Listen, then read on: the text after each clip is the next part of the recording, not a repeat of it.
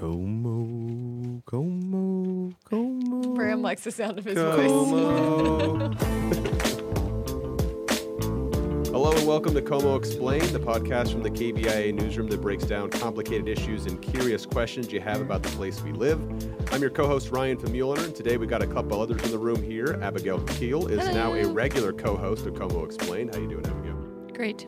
And Bram Sable Smith is the civics desk reporter here at KBIA. Bram, first timer to Como Explained. Welcome. Yes, thank you. And uh, we need Bram here today because he's going to help us through this show. It's largely based on some of the reporting he's been doing on sales tax in Columbia. So we're going to start from the very beginning. I have a clip from the Columbia Daily Tribune. This is from December 16th, 1970. And so here's a headline Voters passed sales tax by six to four margin. So basically, at the time, the city of Columbia, there had been a study done uh, that showed that the city of Columbia would be in a $296,000 budget deficit by 1972. And the city was looking for ways to fix this basically the the best proposal at the time. It was the wave that was sweeping across Missouri and the nation, uh, and that was a sales tax. So the Missouri legislature voted in 1969 to allow municipalities to collect a sales tax for the first time. And so in the year that followed that, all these different municipalities across Missouri started to uh, embrace that. They started to collect their own sales taxes, and Columbia was the the 30th, around the 30th municipality to do it. So on December 15th, 1970, the city of Columbia held its own special election to vote specifically over whether to authorize a one cent or 1% sales tax that would fund the city government. And voter turnout was completely, absolutely abysmal. That's, so some things haven't changed, I guess. Yeah. There were just a little bit more than 7,200 votes cast, so that's fewer than 30% of registered voters. And Columbia's population at the time was around 60,000, to give you a sense of how small that number actually is. Uh, but the election wasn't even close. Out of the fewer than 30% of registered voters who turned out, um, in a six to four margin, they passed the sales tax. Okay. And so did it did it just fix everything like like it said it was going to? I mean, it almost did. Yeah.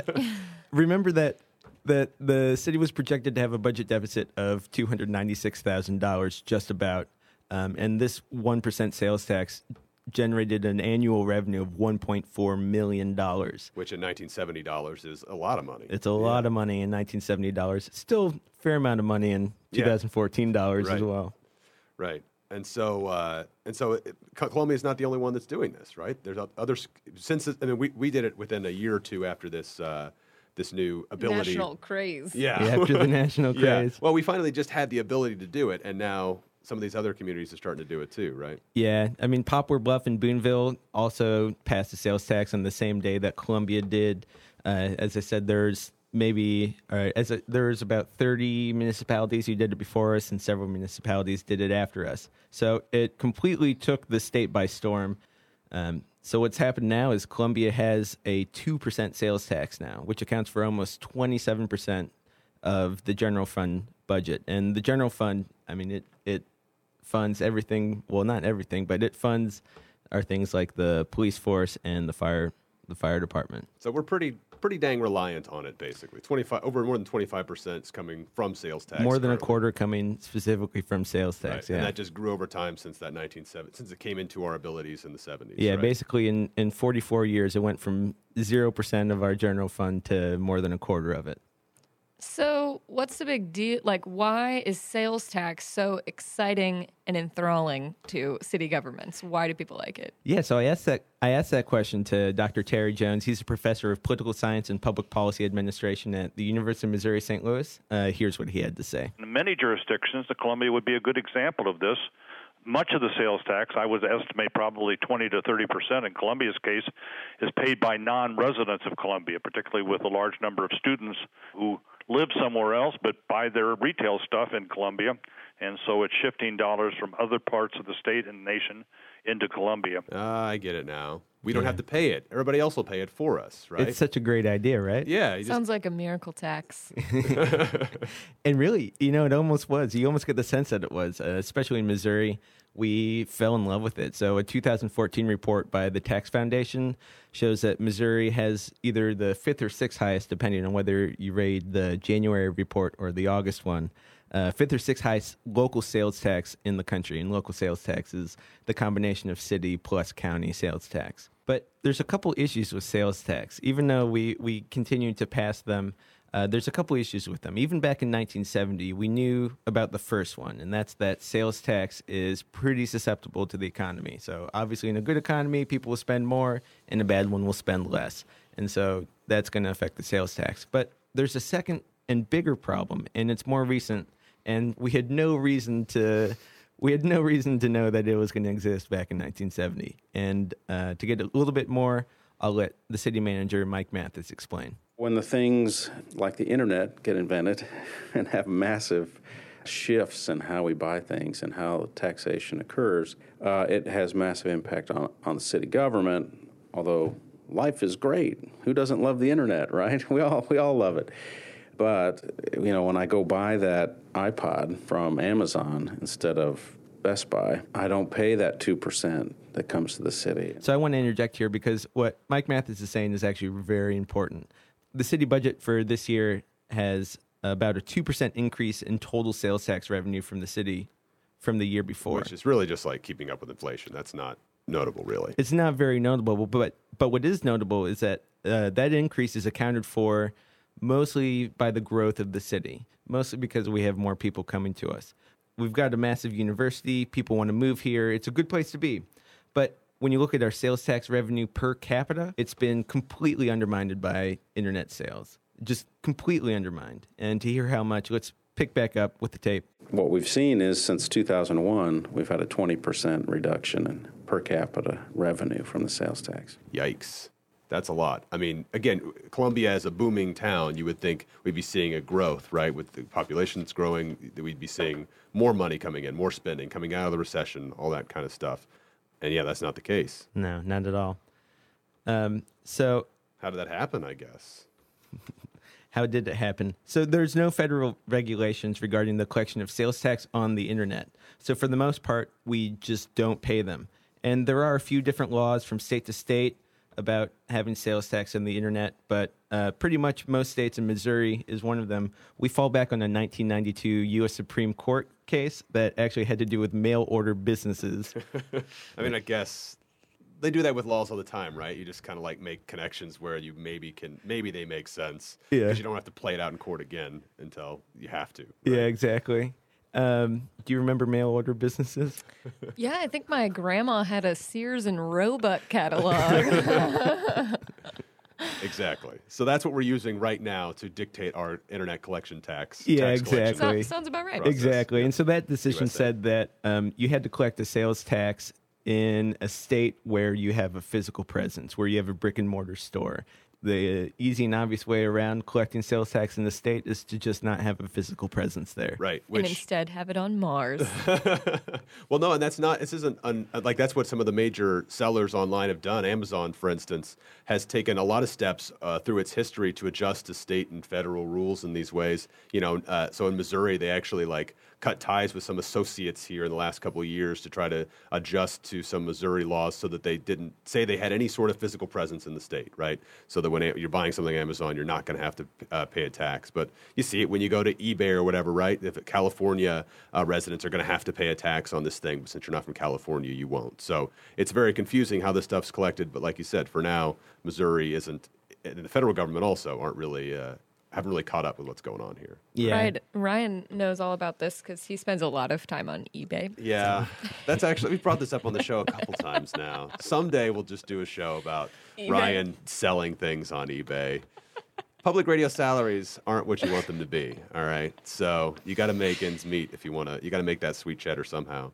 All right. So anyway, so again, at the state level, we got nothing to collect the sales. Tax Yeah, right now, and right? even even if there were regulations, about collecting sales tax on the internet. Um, there's no real mechanisms to enforce that at all on the state level, uh, much less a municipal level. I mean, we'd have to be tracking it down to this was purchased in zip code 65203. So this, we're going to collect a 2% sales tax and give it to the Columbia government. That's just, Oh, it's incredibly complicated. Plus, the sellers are all over the place too. So it's like, did you're paying where it's sold or where it's purchased. I think usually it's where it's purchased, at Right. least in the few mechanisms that get this collected now. But there's like, so is every seller going to have to keep track of, you know, a, a thousand different municipalities and counties and states? You know, like it, it's a huge mess to try to get this stuff actually collected. yeah, Well, so it's, what I don't understand though is like the internet and internet sales are not that new. I mean, I'll give you 10, 10 years to adjust to the internet, but still it's 2014. So, like, there have to be some people who made creative solutions to these sorts of problems uh, somewhere.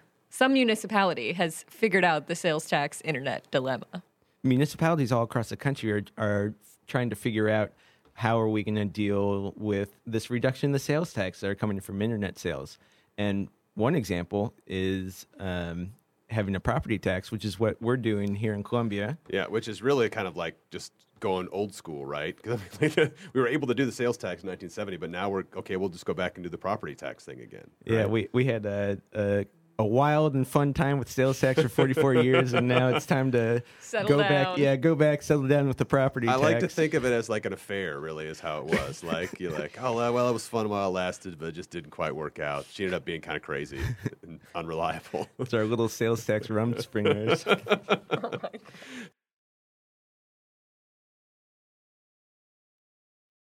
so, uh, so yeah, like you said, that's what we're starting to do with the property tax here, right? Right. So, what Columbia is doing is having an election to see if we're going to approve a property tax, which would actually fund like 30 public safety officers through this property tax instead of a sales tax. Right, which traditionally that would have been a sales tax, right? Right. And so it's like hope that, that this is the solution to maybe solving that shortage of police officer problem that we've been talking about for a long time. Yeah. So, I mean, in some of the budget discussions in the past, not just this year, but in the past few years, we've been talking about how Columbia, Mike Matthes has made this point that Columbia, our departments, including our fire and, and uh, police departments, are 30% understaffed. And a lot of that has to do with the instability of the sales tax. So, there's a, a proposition or a proposal coming up on the November ballot to fund 30 additional public safety officers with a property tax going old school. When we talk about creative solutions to the sales tax issue, there's there's a larger issue here than sales tax versus property tax really, and it has everything to do with kind of the direction the country is going to be going, not just the city in the next few years.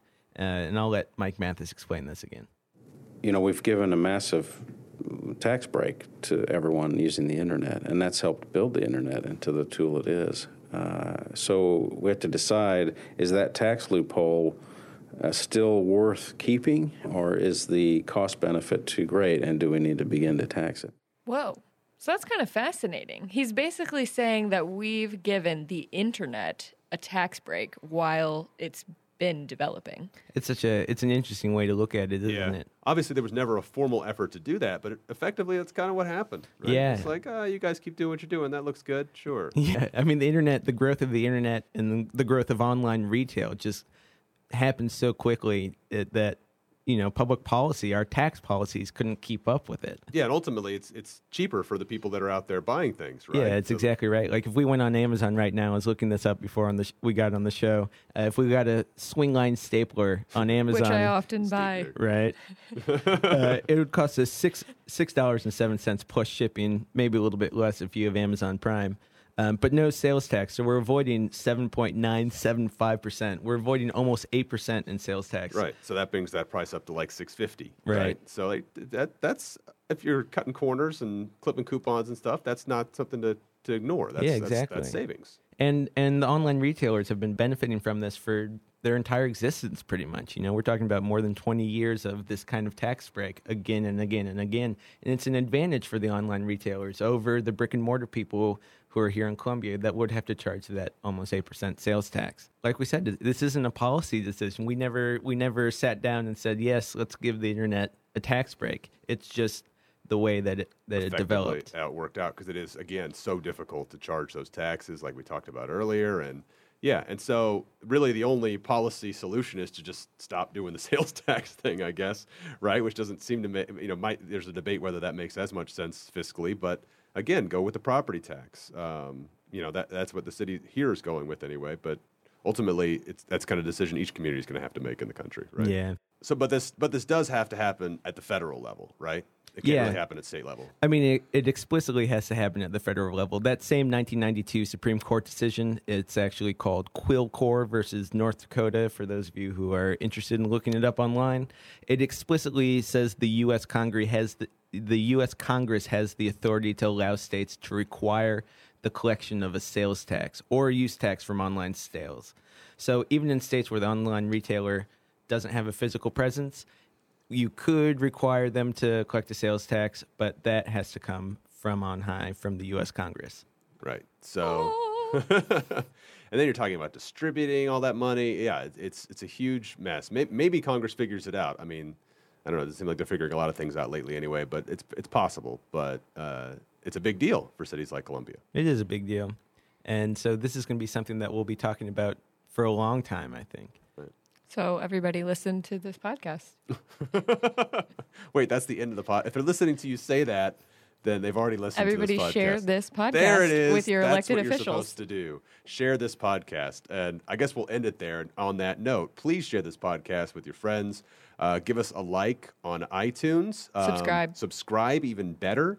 Uh, you can also find this on kbia.org, all kinds of places. So I just want to say thanks so much to both of you, Abigail Keel, my co-host. I'm Ryan Famuliner, and Bram Sable Smith, who Thanks joined us this me. week, and hopefully will join us again in the future with all of your great reporting and all the interesting stuff you have going on.